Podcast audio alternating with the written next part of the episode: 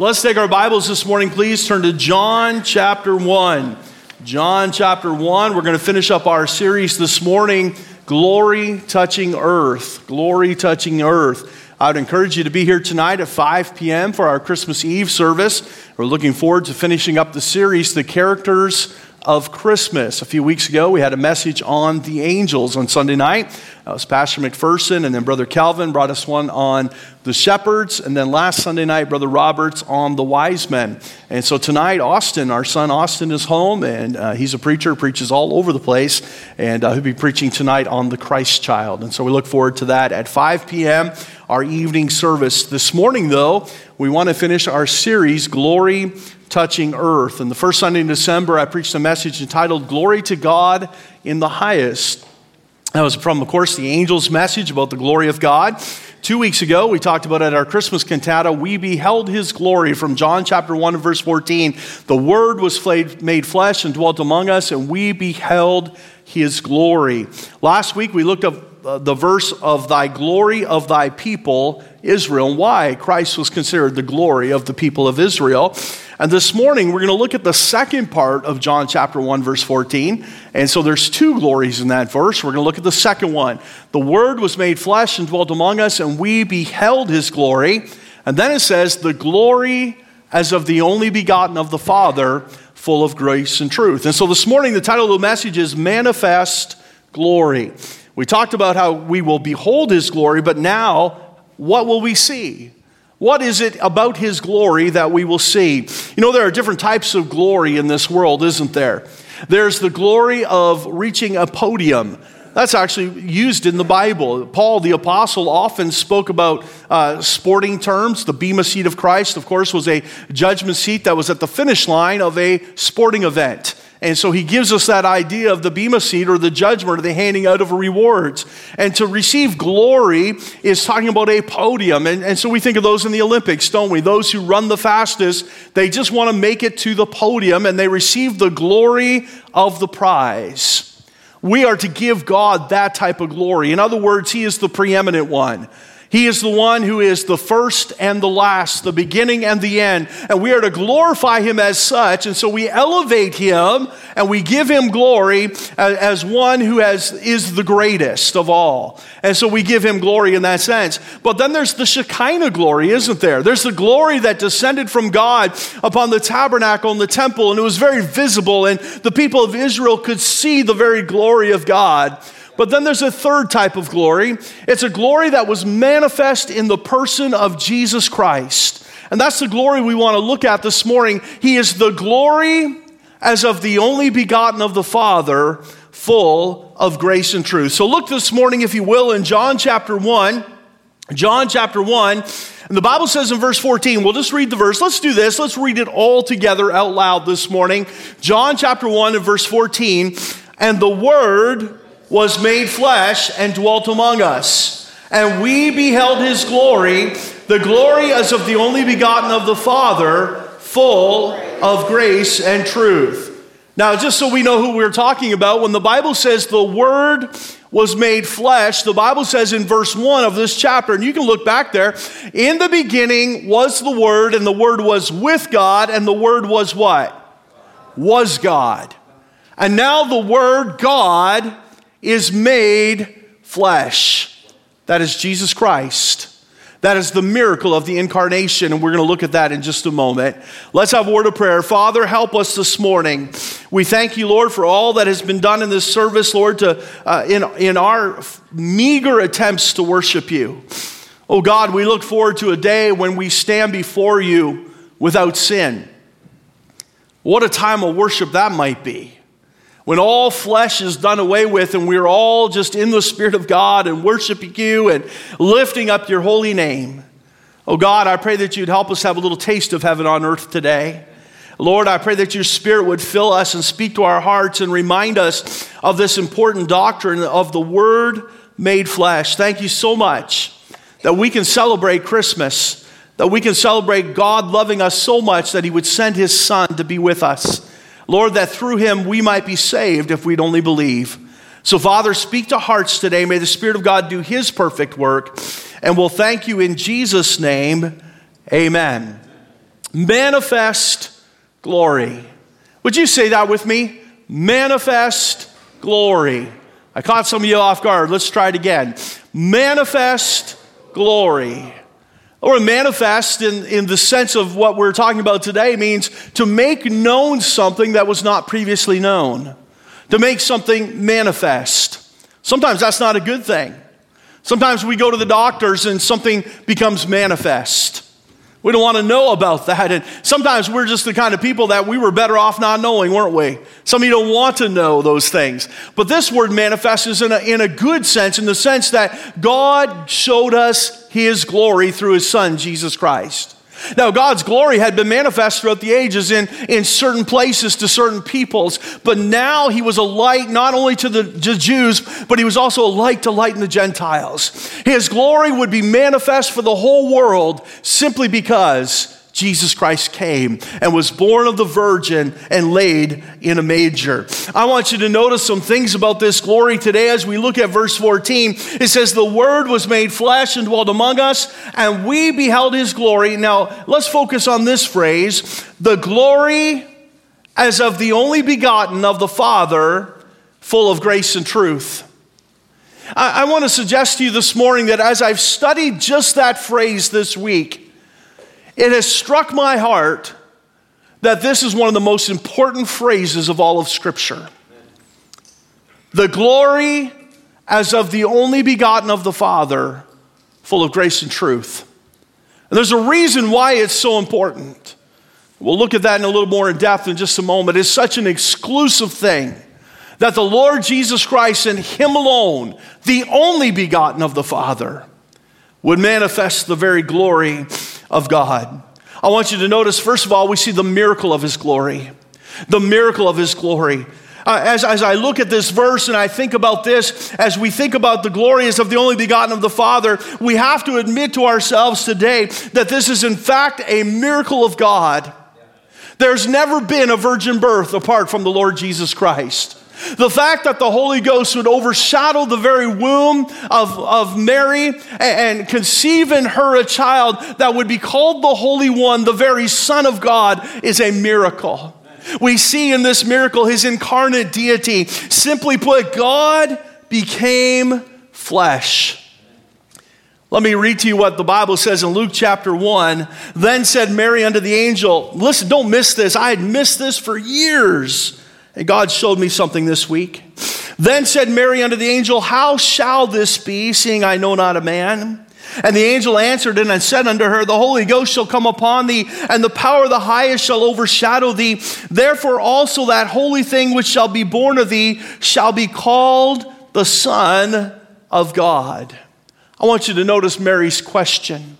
The angel came and said that you're going to have a child. And her question is, how shall this be, since I know not a man? I'm a virgin. I've never tried to have a baby. I've never taken the steps necessary to have a child. I couldn't possibly be pregnant. She says, how shall this thing be? Now, I want you to notice the question. I've always kind of interpreted the question as unbelief. Well, that's just not possible, Lord. How can this thing be? But she did not say can. She said, how shall? The writers there are very careful in explaining to us Mary's question. Mary's question was not one of doubt where she said, well, how could that be even possible? Instead, she says, how is this going to take place? How shall this be? This is wonderful. Lord, could I have some more information? How is this thing going to take place? I am willing to serve my God. I'd just like to know how it's going to happen. And the Lord said, the Holy Spirit shall overshadow thee, and you shall conceive in your womb. We see that this incarnate deity was the fulfillment of Isaiah's prophecy. The Bible says in Isaiah chapter 7, therefore the Lord himself shall give you a sign. Behold, a virgin shall conceive and bear a son, and shall call his name Emmanuel. There are a lot of mockers and scoffers today that do not believe that Jesus Christ is God in the flesh. There are those that have diluted this doctrine to the point where they'll say, well, he was a good teacher, but he couldn't possibly have been born of a virgin. He couldn't possibly be God. But let me tell you, prophets of old testified. The Bible talks about the angels of heaven testifying. The Bible talks about the disciples and Jesus himself, and on and on it goes. And let me share some of those with you this morning. The angel Gabriel came to Mary and testified that he would be the Son of God. The angel answered and said unto her, "The Holy Ghost shall come upon thee, and the power of the highest shall overshadow thee. Therefore also that holy thing which shall be born of thee shall be called," listen, "the Son of God." Not a son of God, the Son of God. I'm glad today that because I received him as my Savior, I became a son of God, but I'm not the Son of God. I'm not the high and holy Lord Jesus Christ. And if you know Christ as your Savior today, the scripture says, "But as many as received him, to them became the power to become the sons of God." But you are not the Son of God, you're a son of God. But Jesus Christ is God in the flesh, is what the angel Gabriel told us. Then even the devils of hell testify? The Bible talks about many times, but let me give you one, several different times the devils of hell testified. But here's one in Luke chapter 4. "And devils also came out of many, crying out and saying, Thou art Christ, the Son of God. And he, rebuking them, suffered them not to speak, for they knew that he was Christ." The news was going to get out too soon, but even the angels or the devils of hell knew that he was Christ, the very Son of God. The disciples several times testified of his deity, but in Matthew 14, Peter had just walked on the water. "Then they that were in the ship came and worshiped him, saying, Of a truth, thou art the Son of God." Jesus himself testified many times. People will say, Christ never claimed to be God in the flesh. But here's what Jesus said about himself and many other times as well. "Verily, verily, I say unto you, the hour is coming and now is when the dead shall hear the voice of the Son of God, and they that hear shall live." Do you know the centurion that stood at the foot of the cross? Even he testified that Jesus was the Son of God. "And when the centurion which stood over against him saw that he so cried out and gave up the ghost, he said, Truly this man was the Son of God." Later on, the Apostle Paul, an apostle born out of due time, would testify several times, but in 2 Corinthians he said this, "For the Son of God, Jesus Christ, who was preached among you by us, even by me and Sylvanus and Timotheus, which was not yea and nay, but in him was yea." He said he was the Son of God. You say, who's he talking about? He tells us, Jesus Christ. He was incarnate deity. That just simply means God became flesh. He became a man. But let me say this morning. Don't miss this. This is an important doctrine. An important doctrine. So I didn't come to Bible college this morning. I came to church. Listen, we come to church to learn doctrine. And we may not get up and say, well, listen, let me teach you Christology today or pneumatology today. And we may not lecture in that way. But anytime we talk about Christ, we are teaching Christology. Every time we speak of the Holy Spirit, we're teaching holy pneumatology. And so we must understand how important this doctrine is. Some have referred to it as a fundamental of the faith, the incarnation of Christ. It is fundamental. Listen, if we do not have Christ, God in the flesh, laying in that manger on Christmas morn, it throws away most of the doctrines of the Bible. Why would you put your faith in a Christ who was not God? We would not have a perfect, sinless lamb to take away our sins. We are left without redemption. We are left without hope. We are left without his return. We have no hope of the resurrection. We are left without his healing power because only God can do all of those things. And it was manifest in the man, Christ Jesus. He said, did they believe that in the Old Testament? Yes. They gave us a promised Messiah in the Old Testament. They gave us God in the flesh, or God with us, Emmanuel, in the Old Testament. We are left with failed prophecies. Listen, this entire book that you hold in your hands this morning dies. It dies if we do not have God in the flesh. God in the flesh is the God of this book. And that's who we preach this morning. It is one of the most essential doctrines you'll ever come across. In 1 John chapter 4, verse 15, It says, whosoever shall confess that Jesus is the Son of God, God dwelleth in him, and he in God. Can you imagine somebody going around saying, I'm a Christian, but I cannot confess that Jesus is the Son of God? You are lost, friend. He that hath the Son hath life, but he that hath not the Son of God hath not life. You are lost if you do not believe in this doctrine, because you do not believe in the God of the Bible. Christ becoming flesh. It's an important doctrine. But I want you to see it's also an intimate designation. Notice back in our text in John chapter 1, verse 14. And the Word was made flesh and dwelt among us, and we beheld his glory, the glory as of the only begotten of the Father. That word begotten is an important word.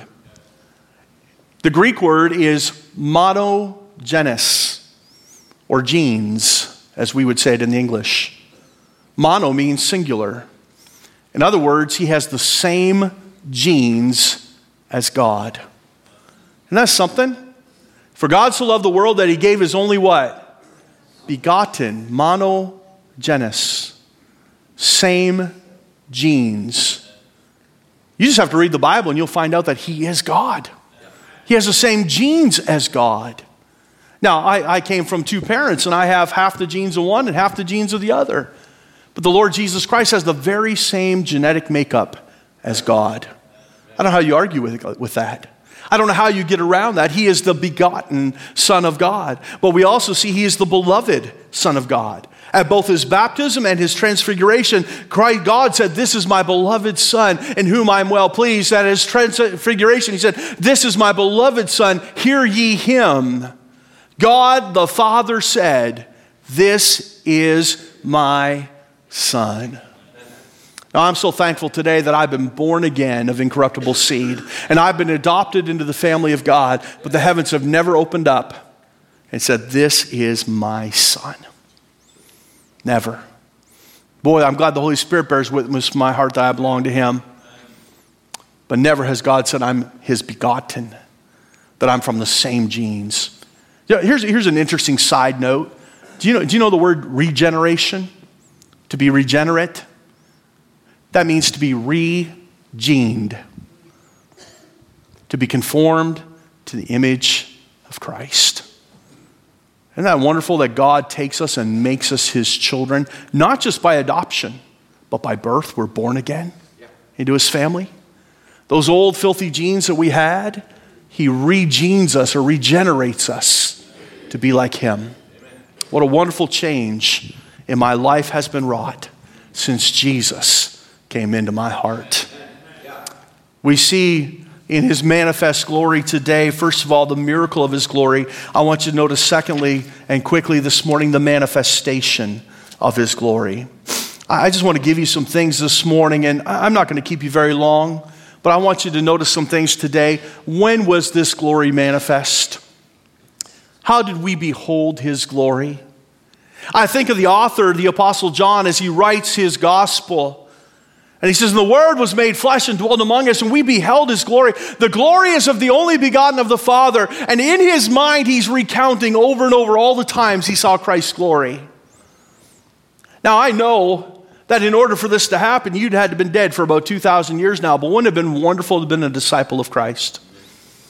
Some of them had a lot of doubts, but to see what they saw, to live what they lived, to witness the miracles. So when does John, talking about the miracles or the manifestation of his glory, when did it happen? I believe it happened, it was manifest in the cradle.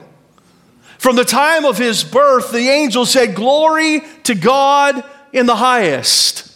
A star hung in the sky to mark the place where Christ would be born. Wise men came from afar. Shepherds heard the glorious announcements on the hillsides of Judea. We see his glory right there in the cradle. It was manifest in the cradle, but it was manifest in his childhood. In Luke chapter 2, right after the Christmas story, we read of a time when the Lord Jesus Christ was 12 years old, and he went separated from his parents, and he was found in the temple, speaking to the doctors of the law and the Pharisees and the scribes, and he was asking them questions, but they were asking him questions. And guess what? He answered them. Isn't that amazing? 12-year-olds. I've met some 12-year-olds that think they know everything, but Jesus really did. And here's what the Bible says: when his parents found him, they were astonished at his understanding and answers. That's the Pharisees. That's the doctors of law. And his parents were astonished. The glory of God was manifest in the cradle. It was manifest in his childhood. It was manifest at Cana.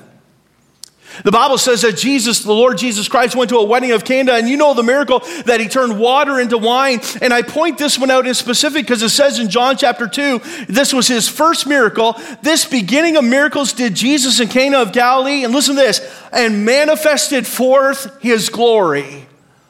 And his disciples believed on him. I want to tell you this morning that every miracle the Lord Jesus Christ did manifest his glory. But the Bible says from this very first time, the very first time he did a miracle, it manifests his glory. When his glory was revealed, his disciples believed. It was manifest at the cross. His glory was manifest at the cross. His entire life spoke of his glory. In Galatians chapter 6, but God forbid that I should glory, save in the cross of our Lord Jesus Christ, by whom the world is crucified unto me and I unto the world. We look at a snapshot of his life, and over 33 and a half years, we find that his glory was manifest in the cradle, and it was manifest in his childhood, and it was manifest at Cana, and it was manifest at the cross. But friends, I want to tell you this, it'll be manifest at his coming.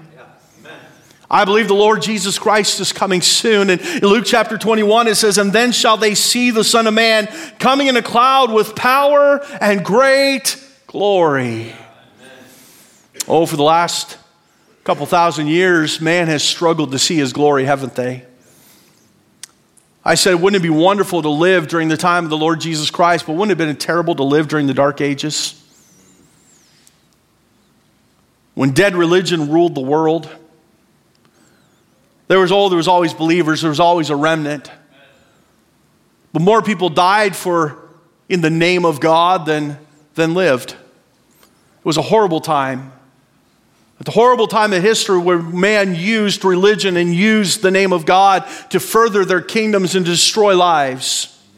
What a terrible time that would be lived. And for 2,000 years, the name of Christ has been largely forgotten.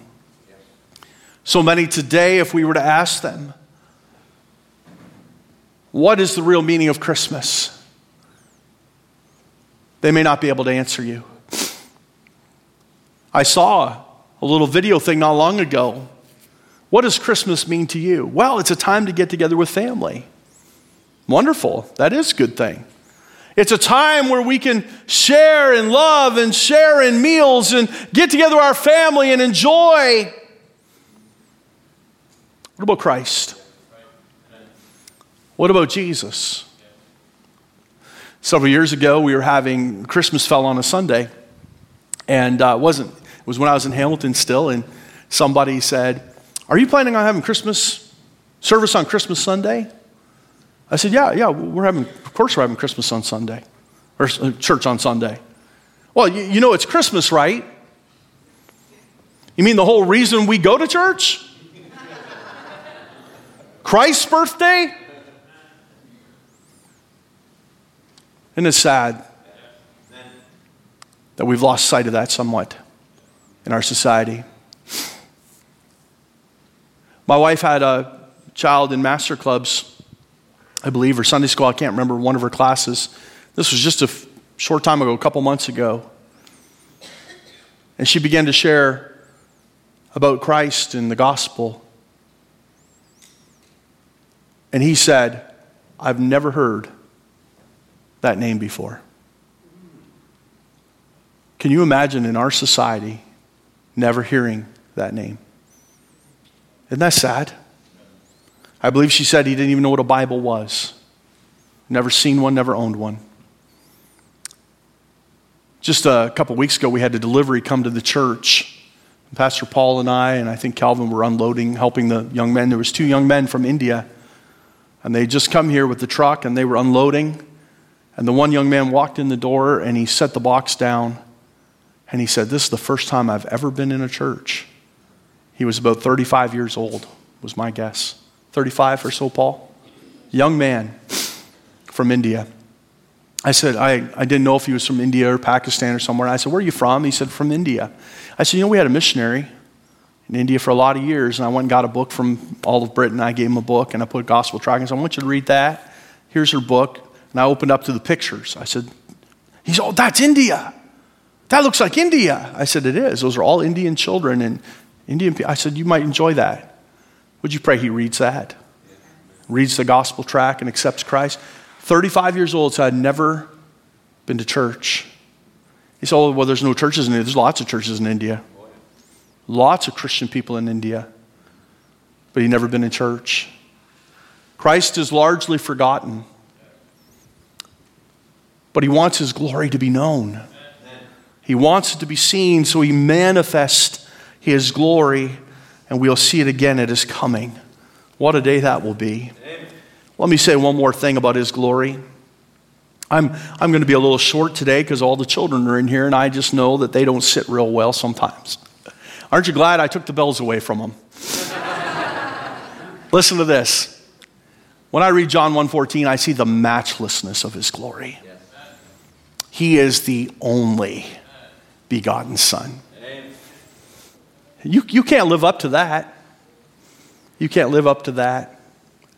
I was just telling you a few minutes ago about Becky Clayton's husband going home to be with the Lord, and I've known those girls since they were just little. And I remember one year at the help program, Pastor Stone, Brother Stone's son, he can be a bit of a clown sometimes. And so they were doing puppets. Those two Clayton, they're twins. Bethany and Becky, they're twins. And so he had the puppet stage up there, and they were doing these puppets, you know, and they were going back and forth. And Pastor Stone says, hey, let me show you kids a magic trick. And so he said, I'm going to have this young lady. He put his hand on her head. He says, you stand up. And she stood up. And Bethany stood up, and she was wearing an old blue shirt and skirt, whatever. And he says, all right, watch this. 1, 2, 3. And he pushed her down, and he pulled Becky up, and she was wearing a green shirt. And the kids went, wow. Had no idea there were identical twins behind there. He says, look how fast they changed their clothes. And he messed with those kids. Becky might be able to say, I got a sister that's got the same genes as me. And people can't tell us apart. But Jesus is the one and only. He is the only begotten Son. His glory is matchless. We've heard of siblings who are able to finish each other's sentences. We've heard of twins. My dad was a twin.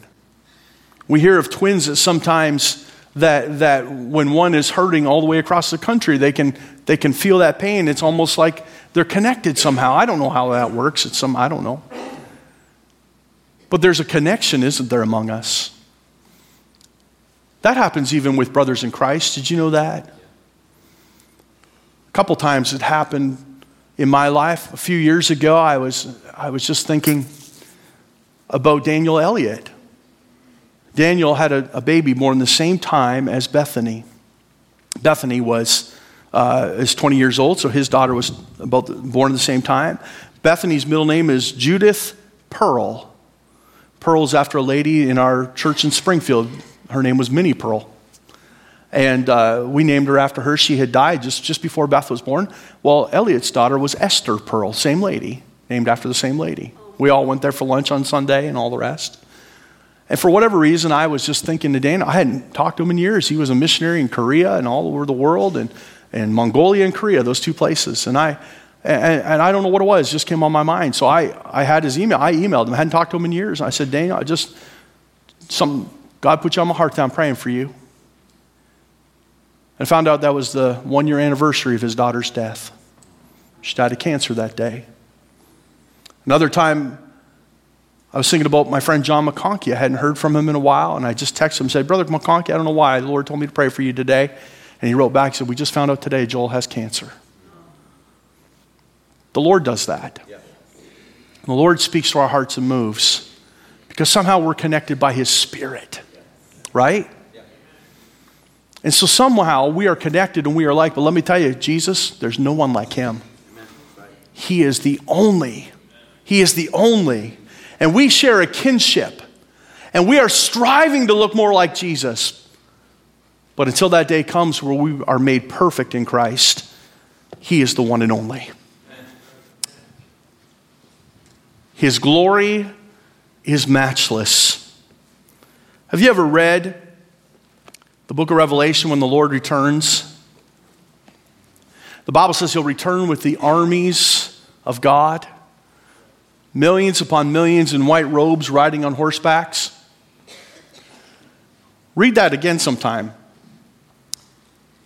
We do nothing.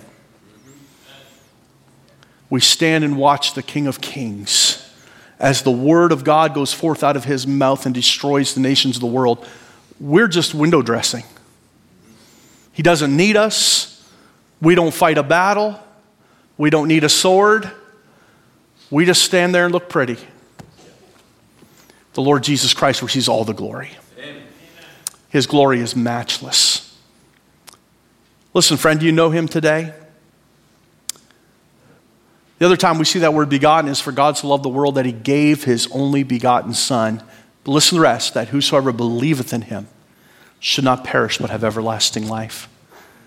The greatest gift ever given, as Brother Calvin said this morning, was Jesus Christ in the flesh. We see the miracle of his glory. We see the manifestation of his glory all through the scriptures and all through history. And friend, his glory is matchless. He is unique. He said, I am the way, the truth, the life. No man come to the Father but by me. You must know Jesus Christ. He that hath the Son hath life. He that hath not the Son of God hath not life. Either you have him or you don't. You're either saved or you're lost. But you can be saved today. Let's bow our heads and close our eyes for a moment. If God has spoke to your heart, he's reaching out for you. He wants you to be his child. He wants you to come to a saving knowledge of Christ today. We can preach about the deity of Christ, that he is God, but unless you receive him as your Savior, it will not change your life. Just the fact alone is not enough. You must make it real by trusting him and becoming his child. But as many as received him, to them give he power to become the sons of God. There's a reason for that, because it's necessary. You can have eternal life today by trusting in Jesus Christ. Would you let somebody take a Bible and show you what it means to have eternal life? Why don't we stand this morning as the instruments play? If God has spoke to your heart, let us help you today. Is there one here? Say, Pastor, I'm not saved. Nobody's looking around. They're praying for you. Why don't you just walk down here and meet me this morning? And I'd be happy to have somebody, a man with a man, a lady with a lady, take a Bible and show you how to be saved today through Jesus Christ. Is there one?